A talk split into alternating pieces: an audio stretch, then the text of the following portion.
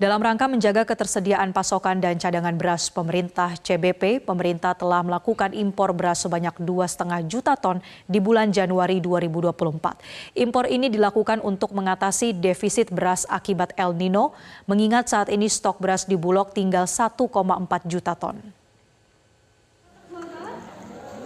Dari jumlah tersebut, 2 juta ton beras merupakan impor dari Thailand dan Vietnam, sedangkan 500 ribu ton merupakan susulan impor beras tahun 2023 dari Myanmar. Kepala Badan Pangan Nasional atau Bapanas Arif Prastio Adi mengatakan akibat dampak El Nino pada bulan Januari dan Februari 2024, Indonesia kekurangan 2,8 juta ton beras. Padahal kebutuhan untuk satu bulan sekitar 2,5 sampai 2,6 juta ton.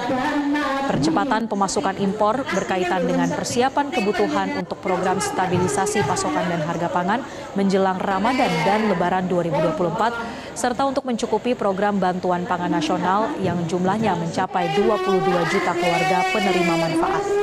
Di tahun 2024 ini, lebih dari satu juta hektar lahan pertanian di Indonesia sudah ditanami padi.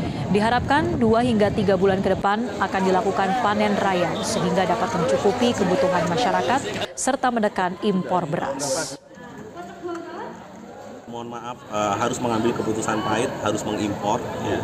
tapi ini importasi yang terukur jadi importasi ini hanya masuk ke gudang bulog dan ini akan dipakai untuk intervensi pemerintah seperti bantuan pangan kemudian SPHP stabilisasi pasokan dan harga pangan ya, kita berharap uh, dalam 2-3 bulan ini panen kita baik dan Pak Mentan sendiri sudah menyampaikan bahwa uh, sudah menanam lebih dari satu juta hektar uh, di satu dua bulan terakhir. Jelajahi cara baru mendapatkan informasi. Download Metro TV Extend sekarang.